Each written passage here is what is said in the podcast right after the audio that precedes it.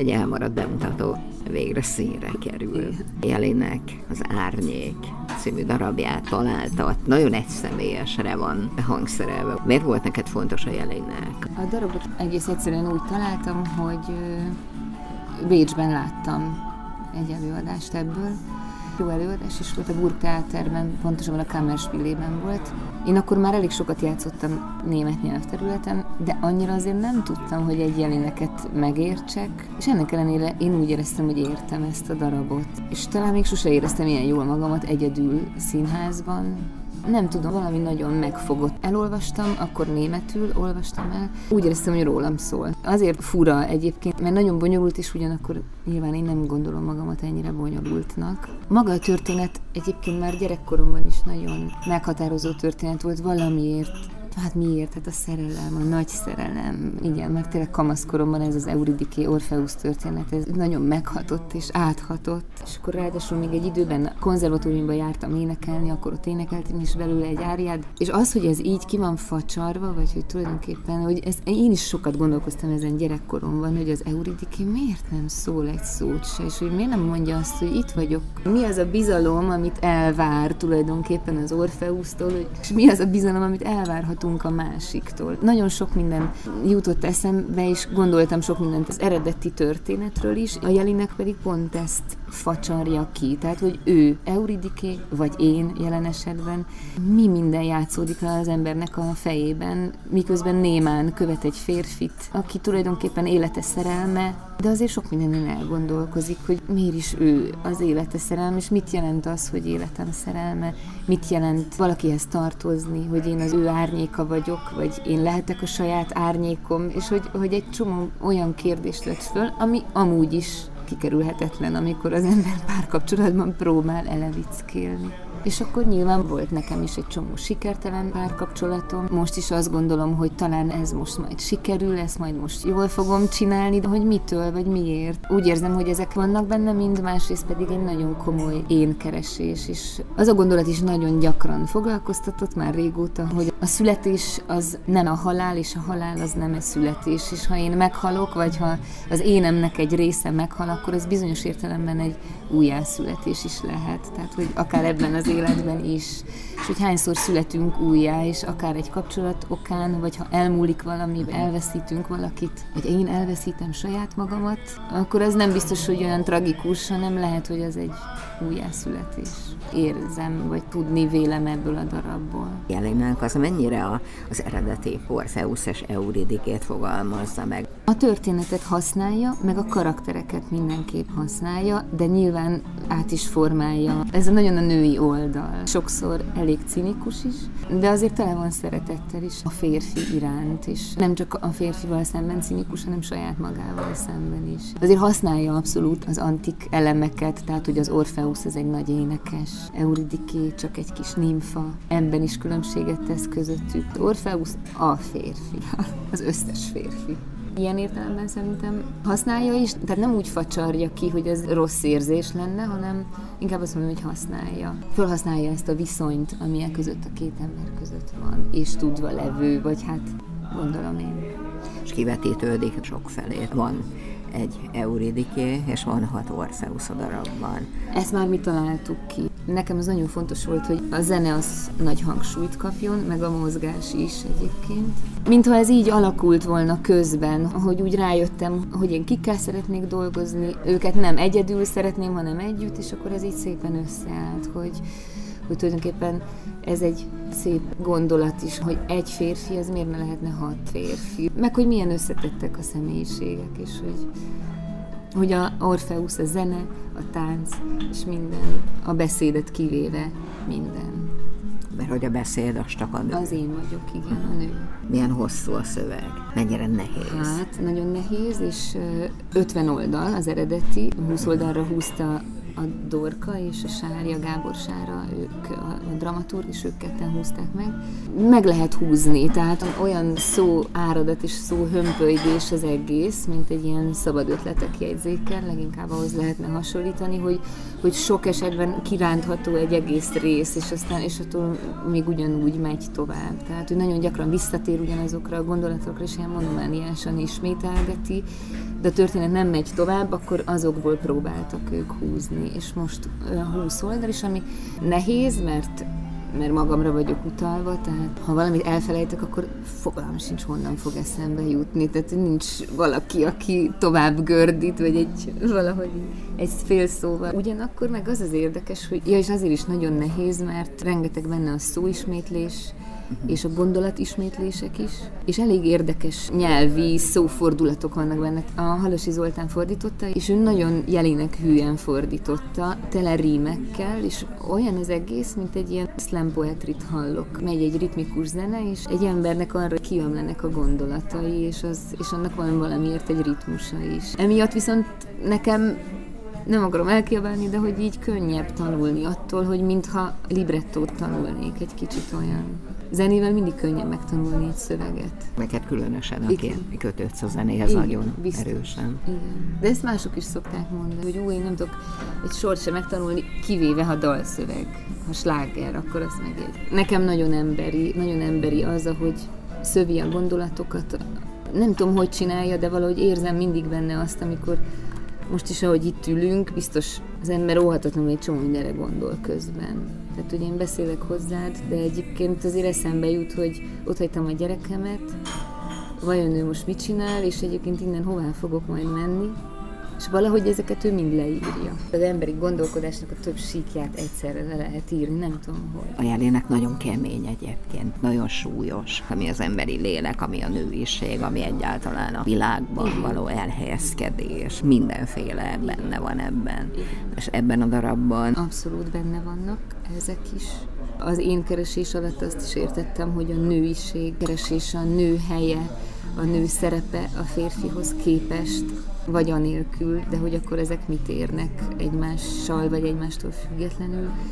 De én inkább a költőiséget érzem, lehet, hogy csak ebben a darabban. Sokszor olyan ja, mély húrokat pendít meg az ember lelkén, hogy így, nem tudom, tudod, amiben úgy érzed a szellemet, hogy nem is érted, még nekem is van az, hogy nem is értem pontosan, hogy ez, ez mi ez a mondat, de közben tudom. Valami olyan érzés, mint egy Pilinszky vers, hogy úgy rak egymás mellé szavakat, hogy, hogy talán nincs is értelme, de mégis annyira megrázó. Lehetne akár ez egy feminista darab is, de, de nem az. Könnyű Aha. lenne rásütni, mert folyamatosan ezzel játszik. Mi máson gondolkozhatnék? Hát nő vagyok. Persze, hogy azon gondolkozom, hogy nekem, mint anyának, akár mint színésznőnek, vagy tök mindegy alkotó embernek, mi dolgom van ebben a világban, hogy én magamat hogyan tudom meghatározni. Én önmagamban vagyok, vagy csak máshoz képest vagyok valaki. Tehát, hogy ezek szerintem nagyon fontos egzisztenciális kérdések, és nem női kérdések, de én nem tudom más, hogy mint nő föltenni ezeket a kérdéseket. És ezeket járja körbe egy kapcsolat függvényében. Amikor azt kitaláltátok, hogy lesz, utána jött a Covid. Elmaradt a bemutató. Hát képzeld, hogy én erre hét éve készülök. Egyedül is, aztán a Halasival, aztán kezdtem így megtalálni hozzá az embereket. Forogi Dorkával másfél éve készülünk erre, és akkor pályázatok, stb. Ez a staféta pályázat. Staféta, uh-huh. Aztán a Trafó is, beszállt en ká á. Tehát, hogy, hogy sok uh-huh. helyről kaptunk olyan összeget, hogy meg lehetett már belőle csinálni. Nem annyit készültem uh-huh. erre, mint egy átlagos uh-huh. esetben. Amikor kiderült, hogy ez nem lesz, akkor én hazamentem, és olyan három hét, négy hét múlva fogtam föl. Ez most tényleg nincs, és nem tudom, hogy lesz-e. Ez nagyon-nagyon megviselt mindenket. A főpróba héten álltunk le. Egy héttel a bemutató előtt. Most pedig májusban elkezdődtek az egyeztetések, hogy akkor mikor lehetne ez, ez uh-huh. természetesen jó érzés volt, de azóta is egy ilyen halogatás, nem, most már nem, de nagyon sokáig, majdnem az egész nyár, két hónap úgy telt el, hogy majd, majd előveszem, majd nem kell ezt még elővenni, mert, mert ki tudja, hogy mi lesz, és én ezt még egyszer nem fogom tudni elviselni, hogy, hogy van, de nincs. Amikor hozzányúltatok újra, tehát amikor igen, újra elkezdtétek igen, próbálni. Lehet ott folytatni, ahol abba hagytátok? Kicsit nehezen, tehát lassan indult, még olyan kedveszegettek voltunk egy kicsit, amikor belekezdtünk, de valahogy amikor elkezdenek játszani a Freakin' Disco, akkor úgy egyszer csak kinyílik az egész. Akkor már nem volt kérdés, hogy ez nekem jó lesz csinálni. Biztos, és remélem, hogy nézni is, vagy hallgatni is jó lesz. Iszonyatosan jó számokat írtak a fiúk, amikből... Ja, leírtak külön. Persze. Mm. Hát másfél órát végig zenélnek, képzeld el. Mm. Hol így, hol úgy. Tehát vannak mm. nagy számok is. Ők is a Kákonyi Árfi. És akkor erre Aha. jön rá mm. a, a tánc, meg a szöveg. Lesz benne Blue Box is, amit még nem próbáltunk ki, de nagyon kíváncsi vagyok rá, hogy hogy fog működni, és azért erre nagyon alkalmas a trafó. Mert ezzel sokat gondolkodtunk, hogy hogy lehet. Adrian Gáneá, úgy hívják a, a látványtervezőnket, a, akivel a Dorka szokott dolgozni, a Porogi Dorka. Ez az ő ötlete volt, ez a Blue Box, hogy hogy lehet azt megmutatni a szövegen túl, hogy a halál pillanata, de ez nem egy pillanat, hanem hogy másfél óra. Mert tulajdonképpen másfél óra halál, vagy a halál élménynek a feldolgozása és annak a kimondása, mert hogy ugye ott kezdődik. A halál folyamata. Elkezd meghalni. Először fizikai síkon próbálja feldolgozni és megérteni, hogy mi történik vele, és aztán lelki, ez mondjuk egy óra, és utána jön érte a pasi, hogy akkor most elviszi az alvilágból, és akkor meg annak a, tehát ebből, az ebből már megtalált csodálatos állapotból való kirángatás történik. Az a vége, ami a történetnek is a vége, hogy nem sikerül. Azért szép szerintem nagyon ez a darab, mert a megélés magányát, az események megélésének a magányát így nyitja ki. Tényleg nagyon sok olyan mondat van benne, amire azt hiszem, igen, tudom, én ezt már éreztem, tudom. Amitől egy picit félek, hogy egy kicsit még nagyon közel van hozzám ez a történet. Abban reménykedtem, hogy a Covid ezt megoldja, úgy nagyobb rálátáson, hogy nagyon érintett vagyok mégis, semmiképp nem akarok egy érzelgős, szokott ez a vád érni. Iszonyatosan involválódni tudok érzések, például az események szintjén is. Jó, de nézze a végeredményt látja. Igen, nézze a végeredményt látja. Addigra pedig igen, ezek biztos le vannak nyesegető, hogy ilyen szépen igen, mondjam. Hát remélem, hogy még lesz Aha. már idő most. Mert most tényleg azt érzem, hogy vannak olyan oldalak, amiket nem bírok bőgés nélkül elmondani, és volt egy ilyen nagyon kemény élményem, hogy még kezdő voltam. És Kaposváron, operettben, csókos asszony, és hát teljesen beleéltem magamat, hogy ő most elveszíti a Dorozsmai Pistát, és, és zokogva zokogtam, és büszke is voltam magamra, hogy mm, ez aztán a színjáték, hogy én... És éreztem, képzeld el, tudod, mit éreztem? Hogy hideget éreztem a nézőtérről egyszer csak. Hideg és hűvös volt, és éreztem, hogy nem, tehát ez nem megy, ez senkinek nem érdekes. Tehát, hogy ezt valahogy máshogy kell megcsinálni, és ez nekem egy nagyon nagy tapasztalás volt, és nagyon sok, hát még mindig nem tudom igazából, hogy hogy, de azt tudom, hogy így nem. Tehát, ha én teljesen kiforgatom magamat, az nem. Legutóbb a Kurázsi Balán. Ott nem éreztem azt, hogy valahol az érzelmek előtörnének, tehát ott ez a hideg-hideg kemény. Nagyon sokszor kaptam ezt az instrukciót a Danitól, hogy nem, nem Aha. sírsz, nincs. Távol, távol sem. Hát nem tudom. Hogy vagy a pályáddal, meg a pályádon, meg... Nagyon félelmetes. Hogy mi lesz? Én nyilván... De most elfelejtjük a Covidot, mindent elfelejtjük. Na de... Ja, ha elfelejtjük, akkor minden szuper. Nem lehet elfelejteni? Hát nem, mert mi van, hogyha októbertől vagy szeptember közepétől megint nem játszom. Én egy fillért nem keresek, hogyha nem játszom. És nagyon hálás vagyok annak a, például a Szkénének, meg olyan színházaknak, akik segítettek, mert volt ilyen. De most nagyon nagy baj lesz. Színészként most nem egyszerű. Mennyire kell az embernek megfogalmazni azt, hogy áll valahova, vagy egyáltalán kell valahova állni? Szerintem van egy olyan erős egzisztenciális kérdés. Az, hogy most hova állok, az másodlagos, valószínűleg egyébként nem az hosszú távon, de mégis most másodlagos kérdésnek tűnik ahhoz képest, hogy miből fogok élni. Egyáltalán az, hogy ez létkérdés az embereknek, a színház, az, hogy legyenek színészeik, vagy egy országnak legyenek színészei.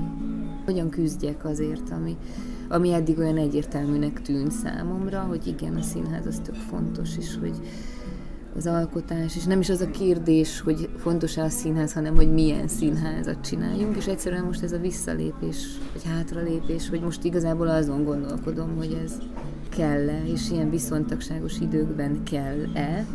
Egyébként azt gondolom, hogy igen. Csak az ezen való gondolkodás az nem olyan jó most.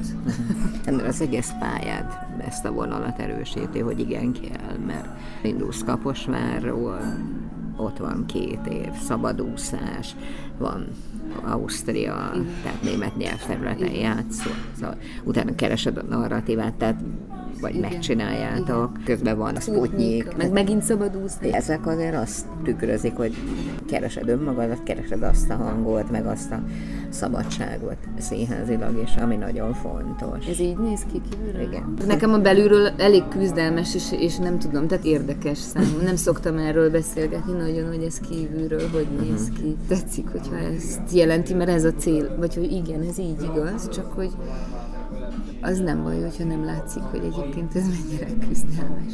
Azt sejti az ember, hogy ez küzdelmes lehet. Sokkal egyszerűbb beállni egy kőszínházba, és azt mondani, hogy igen, hát most ezt játszom, azt játszom, vagy azt nem játszom. Igen, igen. Tök érdekes egyébként, a fiam szoktak kérdezni, hogy, én, hogy nem rossz-e, hogy, tehát ő kényszerít mindig arra, hogy elgondolkozzak. Látja a fiam, hogy van, aki le van szerződve, és van, aki nincs. És akkor így szoktak kérdezni, hogy van, hogy úgy éli meg, hogy szegény anya, hát őt, őt nem szerződtették le sehova. És akkor tök jó ezen elgondolkozni egyébként, hogy egyetem bennem van-e ilyen érzés, és aztán meg jó vele arról beszélgetni, hogy nekem ez mindig nagyon fontos volt, hogyha mondjuk én elvállalok egy, akár egy olyan szerepet, ami később rosszul sikerül, vagy kicsi, vagy nem tudom, végül mégsem olyan, az akkor is az én döntésem, és hogy ez, én, nekem ez olyan felszabadító érzés, hogy én nem mutogatok másokra, tudod, hogy hát miért hozott engem ilyen helyzetbe, vagy miért nem kapok nagyobb szerepet. Tehát, hogy egy csomó keserűségtől úgy érzem, hogy én megszabadítom magamat azáltal, persze lehet, hogy ezek csak félelmek. Látsz egyébként arra, hogy valami közösségben. Igen, igen. Mert azért az ember ezt is érzékeli, például narratíva létrejöttével. Igen, abszolút is. Szerintem azért fontos nagyon a közösség nekem, mert szerintem ott azért valahogy jobban le lehet mérni a fejlődést, vagy az, hogy honnan hova jutunk el.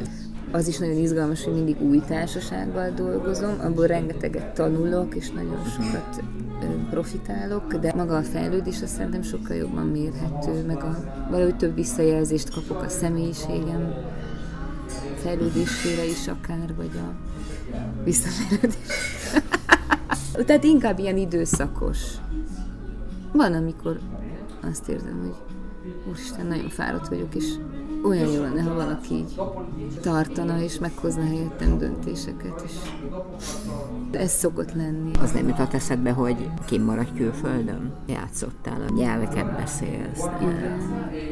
Hát most egy kicsit csapdában érzem ezzel kapcsolatban magamat, mert én azért jöttem haza akkor Ausztriából, mert a, a fiam akkor négy vagy öt éves volt, és nagyon szenvedett kint, nem szerette, pedig, pedig nagyon-nagyon jó közösségben uh-huh. volt, óvodába járt, és minden eset én úgy éreztem sokáig, éveken keresztül úgy éreztem, hogy én a fiam miatt jöttem haza, mind a mellett, hogy iszonyatos honvágyam volt, uh-huh. akár hányszor kitettem a lábamat a az országból, rettenetes honvágy gyötört, de, de szerettem a munkákat, nagyon élveztem, hogy én erre képes vagyok, hogy befogadnak, hogy értékelnek, és, és valahogy, mint hogyha nagyobbra is, és többre is értékeltek volna, mint itthon. Vagy egyszerűen csak jobban a tudomásomra hozták ezt. Szóval én azt éreztem évekig, hogy én a fiam miatt hazajöttem.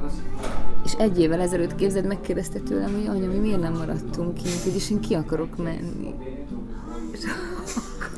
Akkor elég hülyén éreztem magamat.